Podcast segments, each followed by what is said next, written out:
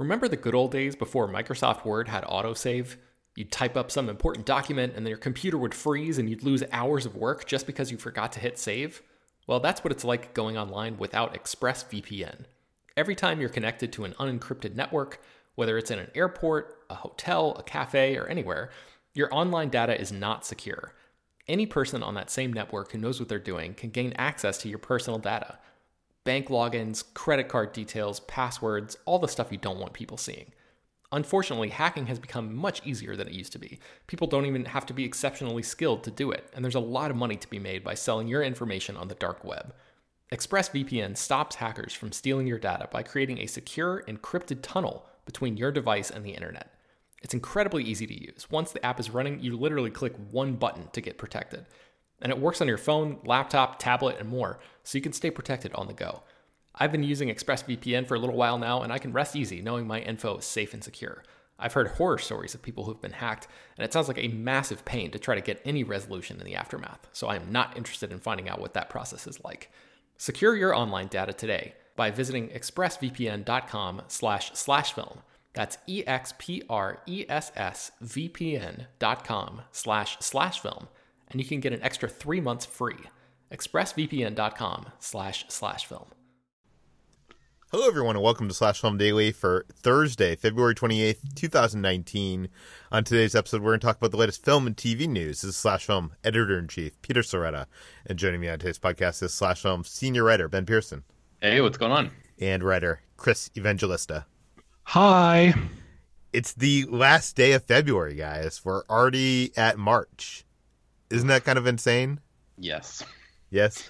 Uh, let's uh, let's dive into the news. Uh, a lot has happened since the last time we talked to you. We recorded the podcast uh, yesterday morning, and a lot of stuff hit yesterday afternoon.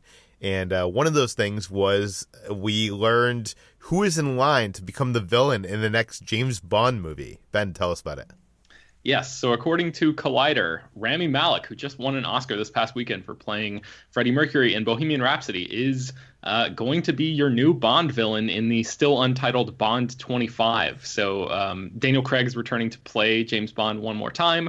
And now, this new report says that uh, Rami Malek is going to be the official villain. Um, uh, I guess there were some scheduling questions about whether or not he could film the next season of Mr. Robot and this movie, but those scheduling issues have been resolved, and it looks like uh, it's going to be Craig v. Malek in uh, in Bond 25.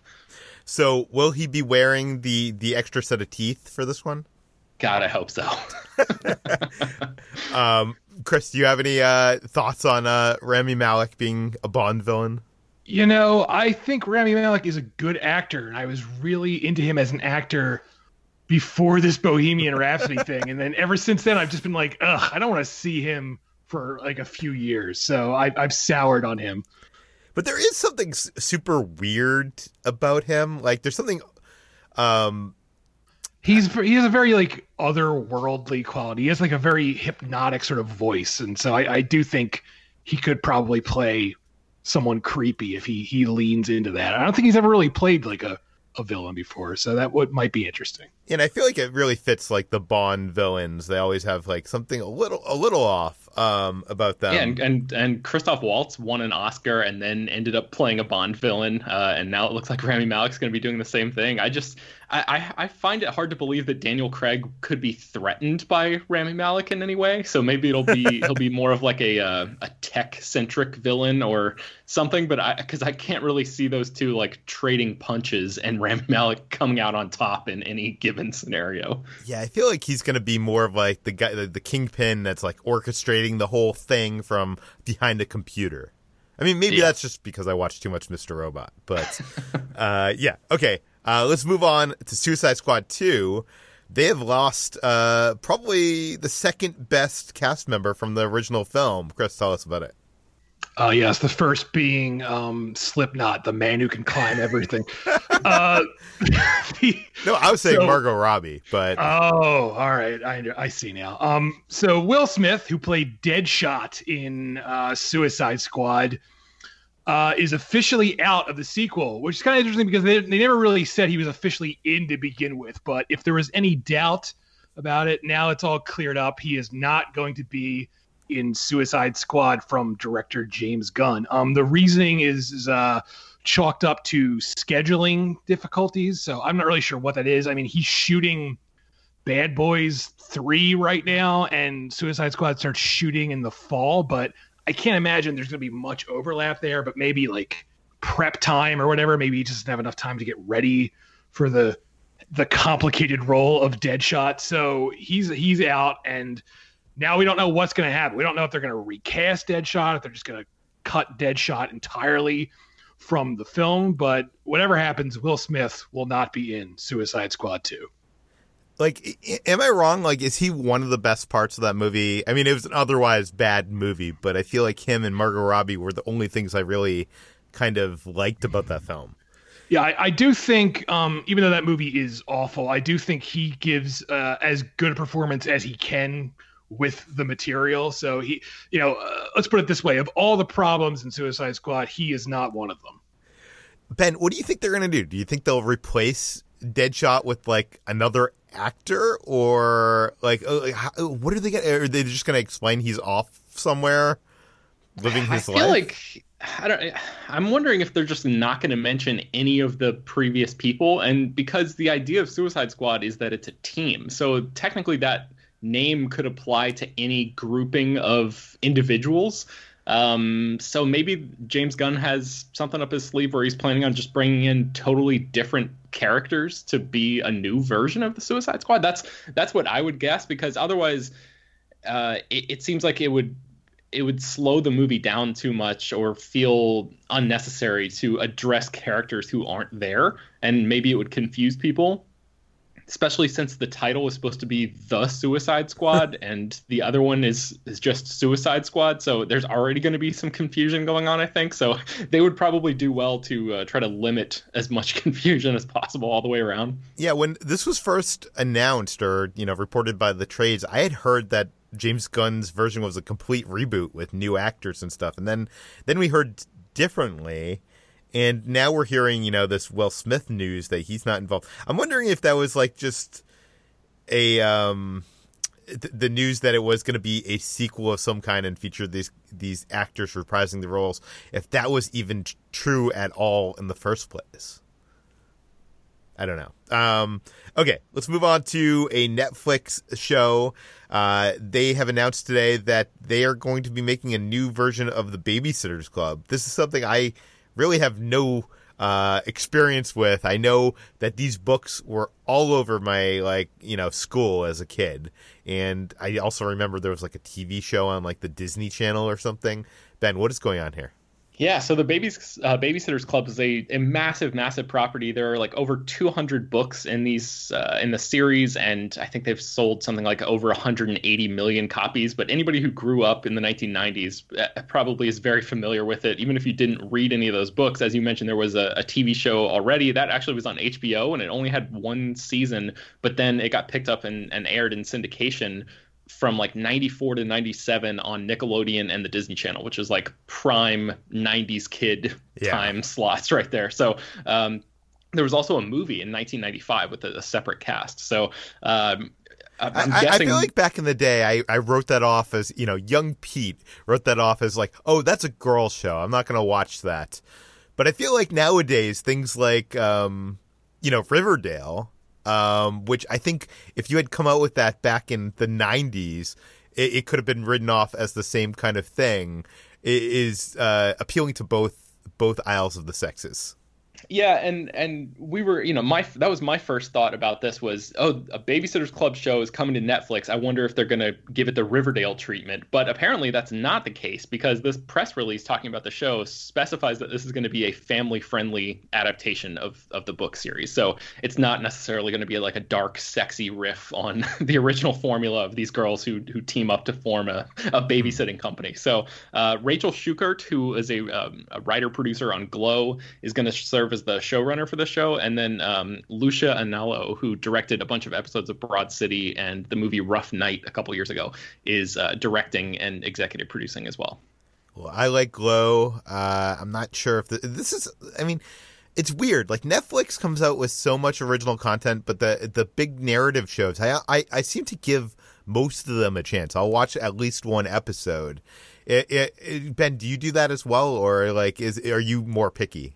I'm I'm way more picky, um, but I I'm inspired by your optimism, Peter. I'm always I, I, always appreciate the yeah. uh, the optimistic outlook. So um, maybe we can apply that to this as well. You know, I didn't mention this on the water cooler, but Netflix this week came out with this like dating around reality series or dating something dating something reality series. And that was like their big new release of last week, and I I tried watching the first episode of that, and I got like ten minutes in before I was like, this is this is just bad. Um, okay. Uh, let's uh, and and Chris, I'm assuming that you have no interest in Babysitters Club. Uh, yeah, probably not. but something you do have interest in is a movie about the ViewMaster toy that we had as we had as kids, right? Oh yes, I who who wouldn't be interested in this? Uh, MGM and Mattel are teaming up to make a ViewMaster movie. ViewMaster is, of course, uh, the toy that is a pair of big red plastic goggles, and you put a, a photo disc in the goggles and you spin the disc and you can look at uh, 3D images. Um, by the way, as a kid, this was, for me this was super cool because when you look at these images, like it was actually it looked like it was in 3D, and they're like the light goes through the back of the the film and like kind of. Uh, you know brightens it up and it, it's very vivid and you see the three dimensions. I, I, guess it's probably what kids are experiencing today with vr but yeah. my childhood it was, it was pretty cool. But a movie? Yeah i don't know. There's no details on what the movie is about. Uh the, the official release doesn't even mention plot. It just talks about how everyone loves ViewMaster, and this is going to be great. And they you know they don't say what the, the story is going to be. And weirdly enough this is not the first time someone has tried to make a viewmaster movie.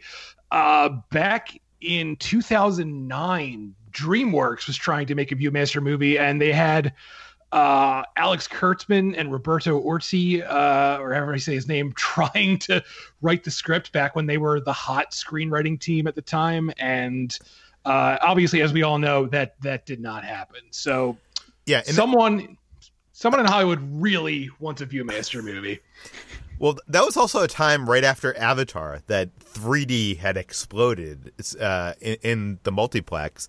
So I think people were, you know, ViewMat. You know, when you think of 3D, a lot of us that grew up in the 80s or 70s, uh, I think think of the ViewMaster, and like maybe there was something to that. Maybe there was like a movie that like you know the the people you know use the viewmaster to enter some kind of world and then all of a sudden you got to put on your like viewmaster style 3d glasses.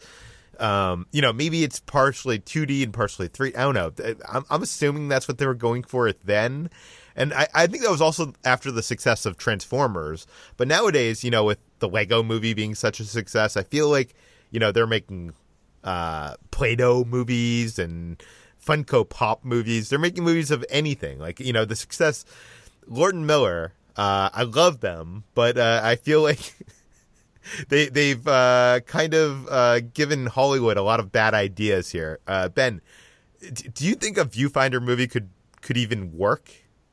I mean, it's so uh, like the you know for something like lego there's like a story that's inherently baked into it right like you you form different types of uh, locations or characters or lands or environments with the toy. But the Viewmaster, Viewmaster you put it up to your eyes and you're transported into another 3D world. I guess. So what is it? Somebody gets sucked into a viewfinder? Like a kid is searching through an antique shop and picks one up off the shelf and gets sucked into it, and then it's just yeah, Jumanji he, he, again? Like he, what? He, he buys it at that antique shop from Back to the Future too but um, where you can buy all the '80s um, memorabilia. Um, yeah, I mean, I guess that's what it is. Chris, is there any any screenwriter attached to this? Uh, no, there's there's no one. There's, I, I I don't I don't think they even have a plot. I literally just think they were like, well, ViewMaster, let's do that. That's something we can do, and now they're gonna do it. Okay, so this is a long ways out. Um, I'm sure we'll hear more eventually. Though they're probably taking meetings right now with screenwriters, uh, you know, trying to hear their pitches for a ViewMaster film. Uh, I'm not going to completely write it off as much as Chris is. Although you did put in your headline that it'll probably win a Best Picture someday. I think that was a joke, though, right? Oh, I was hundred percent serious. It's going to win. no, I, I mean, I mean, if Green Book, I mean, okay, let's move on to Disney. Let's talk about Disney. Uh, there was it was revealed yesterday that they, you know, since buying Fox, they have already acquired a majority stake in Hulu, and now they're trying to acquire uh, Warner Media. Warner Media's ten percent stake. Ben, what do we know?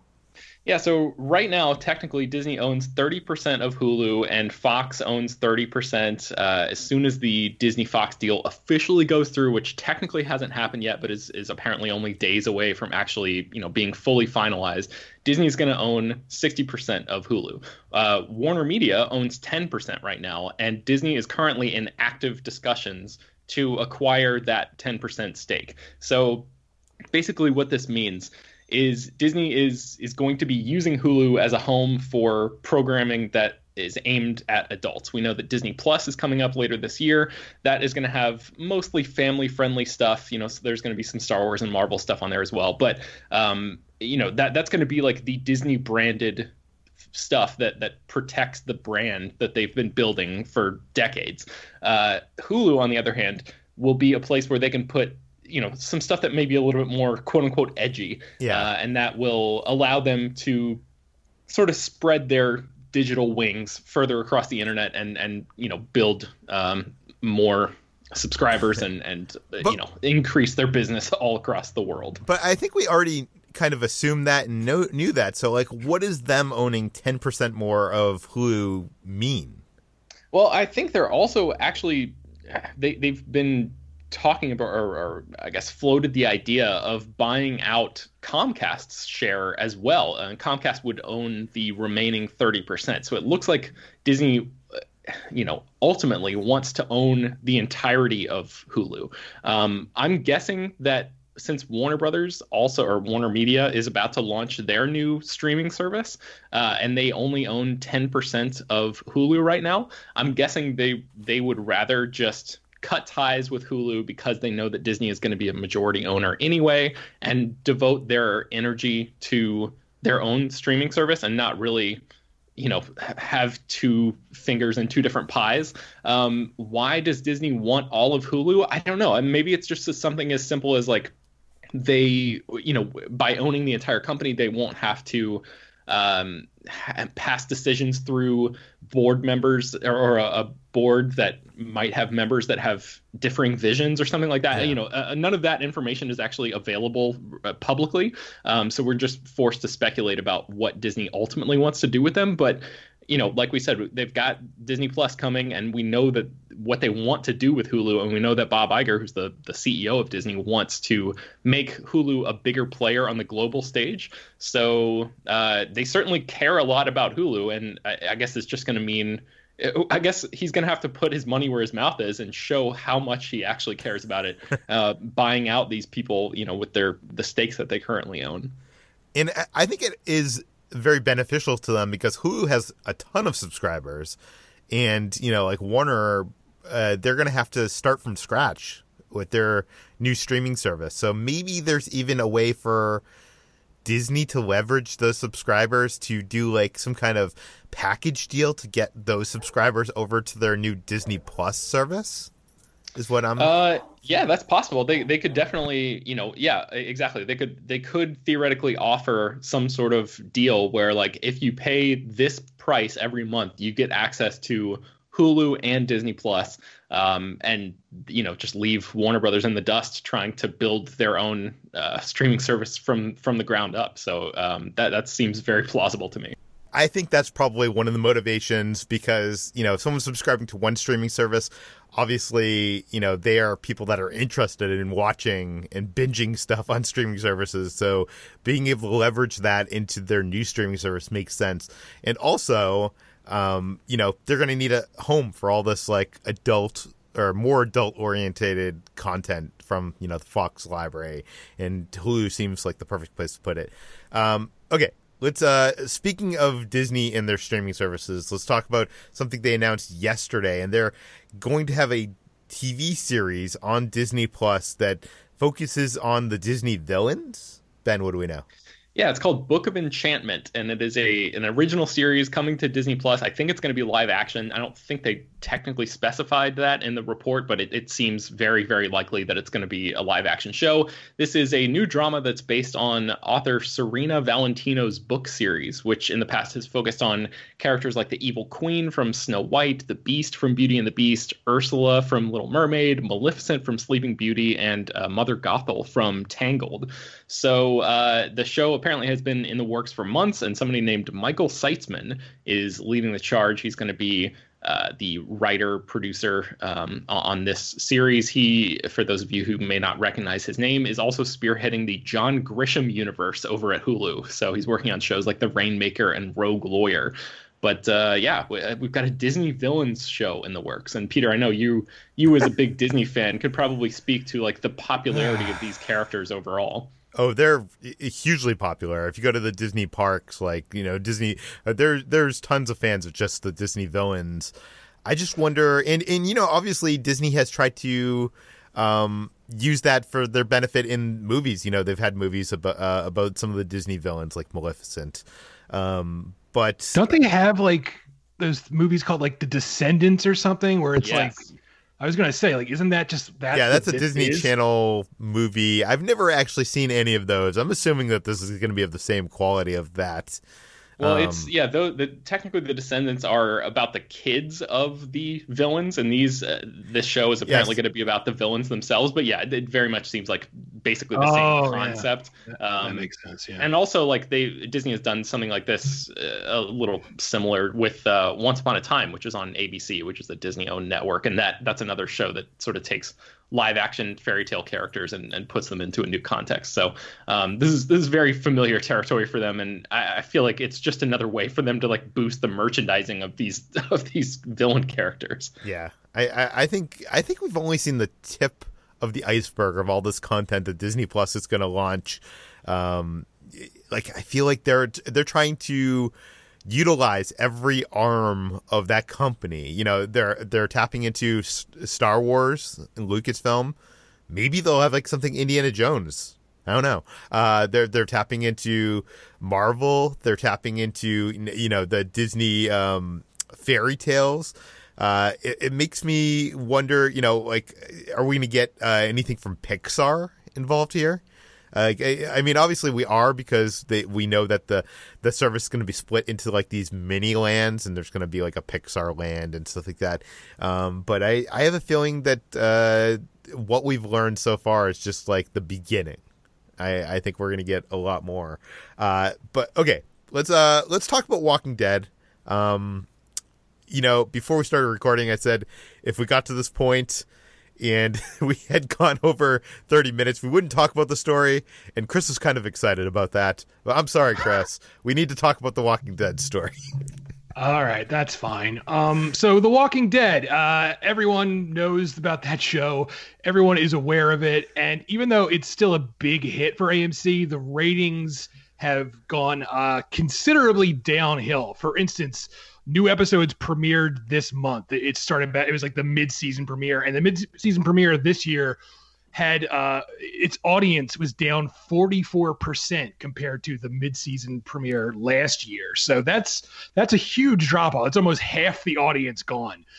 And you know, so despite all this, AMC does not want to give up on The Walking Dead or anything Walking Dead related. Probably because it's it's like they're the only show they have right now that everyone knows about. They don't have stuff like they used to, where you know, with Breaking Bad and uh, Mad Men, where you know those were shows people were aware of. Uh, the Walking Dead franchise is pretty much the only thing that's universally known. So they already have one Walking Dead spinoff. It's called Fear the Walking Dead. And even though no one talks about that, I can't remember the last time I, I heard anyone talking Although about that. I, show. I have heard from people that do watch that show that it is a lot better than the you know the original series you know if if they say so but I, I i'll say this much you know when i look on twitter i see people still talking about the walking dead i don't really ever see anyone talking about Fear the Walking Dead. But despite that, uh, AMC is now working on yet another spinoff. We don't really know what it's going to be about. We just know that they're like in the in active development is the quote AMC said right now. They they have people in place. They have a good feeling about the show. Um, they have the creative team involved already. We don't know who they are, but they're involved. So they're slowly putting a yet another spin-off together. Like how can you make this different than you know, The Walking Dead shows the post zombie apocalypse. The fear of The Walking Dead kind of shows it as it happened, you know, while it was starting to break out. W- what else can you do? Just show other factions in this universe? Or like maybe like the far future where like I don't really know. I I I don't know where The Walking Dead is right now as a show, but maybe they could jump like hundreds of years in the future after like society has slowly like rebuilt itself, but it's like this. I, I think actually hearing, I, I, think Jacob told us that the comics are actually currently doing that. That like it's like in the future where they're like trying to rebuild and stuff. Is it like that far in the future though? Like hundreds of years? No, no. See, like that's what I'm saying. It should be like, and they could be like, remember in the olden days when there was zombies, and then like the zombie outbreak can start again. And it's like, uh oh, here we go again. Or, Chris, the other way, a prequel show where zombies are like riding around on dinosaur backs, and then the meteor comes and obliterates dinosaurs and zombies, paving the way for normal society to rise, and then the zombie outbreak to begin as if it's the first time in the first show. Oh, I like that. Or like it's the Revolutionary War and the zombies join up with George Washington's army to fight the redcoats or, or, or, what if they and I wouldn't put them uh, put it beyond them. What if they just do like a Rick prequel series? So it's like him as like what was he a cop or park ranger or something? sheriff or something. Yeah, yeah. Zombies. So, yeah, so it's just like him as a young sheriff. Like in you know, there's no zombies to be seen anywhere. It's just it's him. Just a cop a, show. He's a crossing guard at his elementary school. It's a it's a very young. It's like young Sheldon, but young Rick. It's, it's John McClane year one, right there. Yeah. All right, we just all right. AMC, I hope you were listening. We just gave you several ideas for other shows. I, I think one of my favorite parts of the show, I'm not sure how listeners feel about this, is when we try to imagine ideas for these these concepts, these ridiculous concepts that Hollywood comes up with. Um, and I hope you guys out there appreciate it because uh, it's it's it's one of the things I enjoy the most. Uh, Chris, where can people find more of your work online? Uh, I'm at Slash Film every day, and I'm on Twitter at C Evangelista413. Ben, where can we find you? You can check out my writing at slashfilm.com, and you can find me on Twitter and Instagram at Ben Pears. You can find me at slashfilm on all social media. You can find all the stories we talked about on today's podcast on the website and linked in the show notes.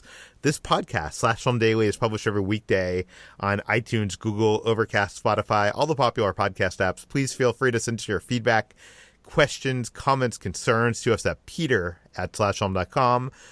And please head on over to our iTunes page, write us a five star review, tell your friends, spread the word, and we'll see you tomorrow.